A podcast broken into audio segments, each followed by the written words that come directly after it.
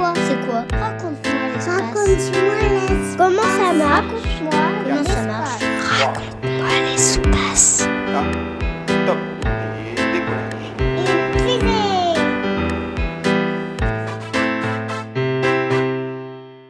Je m'appelle Inaya, je vais avoir 11 ans. Et c'était pour savoir si les fusées, ça polluait euh, dans l'espace ou pas.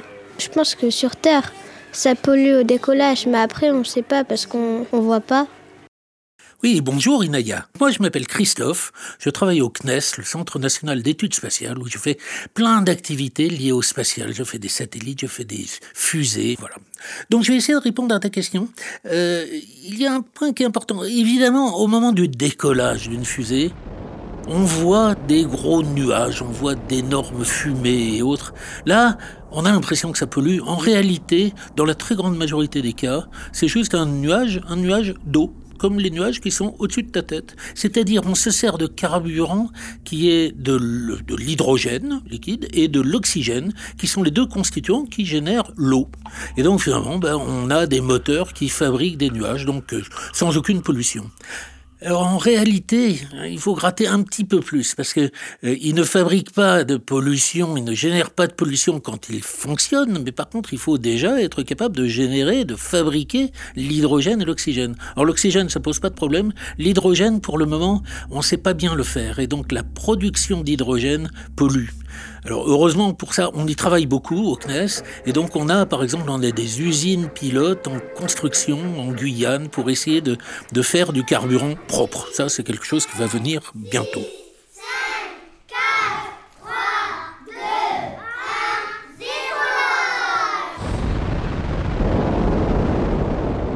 Après le décollage, évidemment, la fusée va suivre une trajectoire qui va monter vers l'orbite, et au fur et à mesure qu'on monte, ben, on va séparer de gros morceaux, ce qu'on appelle les étages de la fusée, et qui, eux, vont retomber dans l'Atlantique, dans le cas euh, quand on tire depuis Kourou. Soit ils brûlent à la rentrée, soit euh, donc ils survivent un peu à la rentrée, et puis ils vont, ils vont descendre dans, au fond de la mer, rouillés, et d'ailleurs ça va, ça va servir de bonne zone d'amusement pour nos poissons et nos crabes qui, aiment, qui adorent nos vieilles épaves comme ça. Après, euh, le, truc, c'est donc on, on se sépare de nos étages au fur et à mesure qu'on monte, euh, et puis une fois qu'on arrive en orbite, là, on va aller séparer le satellite sur sa trajectoire, et généralement, on laisse le dernier étage de la fusée en orbite également, au-dessus de nos têtes, avec le satellite. Ça, c'est pas bien parce que quelque part, on abandonne donc les vieux étages de fusée et les vieux satellites, une fois qu'ils ont servi, après 5 ans, 10 ans, 15 ans, 20 ans de bons, et loyaux services, on les abandonne là-haut. Exactement comme si on abandonnait une voiture au bord de l'autoroute simplement parce qu'elle n'a plus d'essence. Et ça, ça pose vraiment un problème parce qu'on a un encombrement phénoménal aujourd'hui au niveau de l'espace et cet encombrement se traduit par des collisions entre les objets.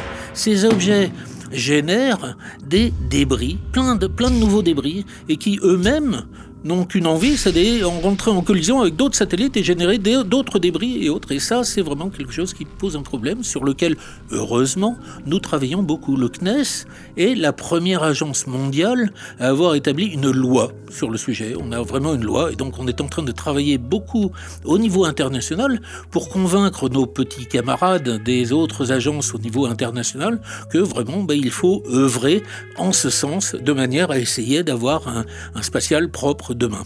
Raconte-moi l'espace. Il faut bien comprendre que on n'est pas capable d'avoir des activités humaines sans pollution. Tout ce qu'on fait pollue. Donc la question c'est pas trop est-ce qu'on pollue? La question c'est est-ce qu'on pollue en faisant quelque chose qui est utile? C'est-à-dire est-ce que ma pollution a servi à quelque chose ou pas? Il est clair que si c'est euh, totalement inutile, ben là il faut absolument tout faire pour euh, l'éviter. Le spatial c'est quelque chose qui est vital au sens fondamental pour ta vie. On ne sait pas vivre sans satellite de pour par exemple pour l'environnement, pour comprendre le réchauffement climatique de la Terre, la vitesse des vents, etc. ou pour la météo. On a fondamentalement besoin de satellites pour l'observation de la Terre, pour tout ce qui est agriculture, pour tout ce qui est navigation, satellite de navigation, pour ton, ton GPS pour aller chez mamie. Ça, ça vient de l'espace. Et donc, on ne peut pas imaginer d'avoir un monde sans satellite. C'est une pollution qui est tellement associé à quelque chose qui est fondamental pour nos vies, que, bah, ok, ben on, on fait on fait de notre mieux. Allez, euh, au revoir Inaya, merci pour ta question et puis ben, à bientôt pour travailler au CNES peut-être. Merci Christophe Bonal, expert senior à la direction de la stratégie au Centre national d'études spatiales. Merci.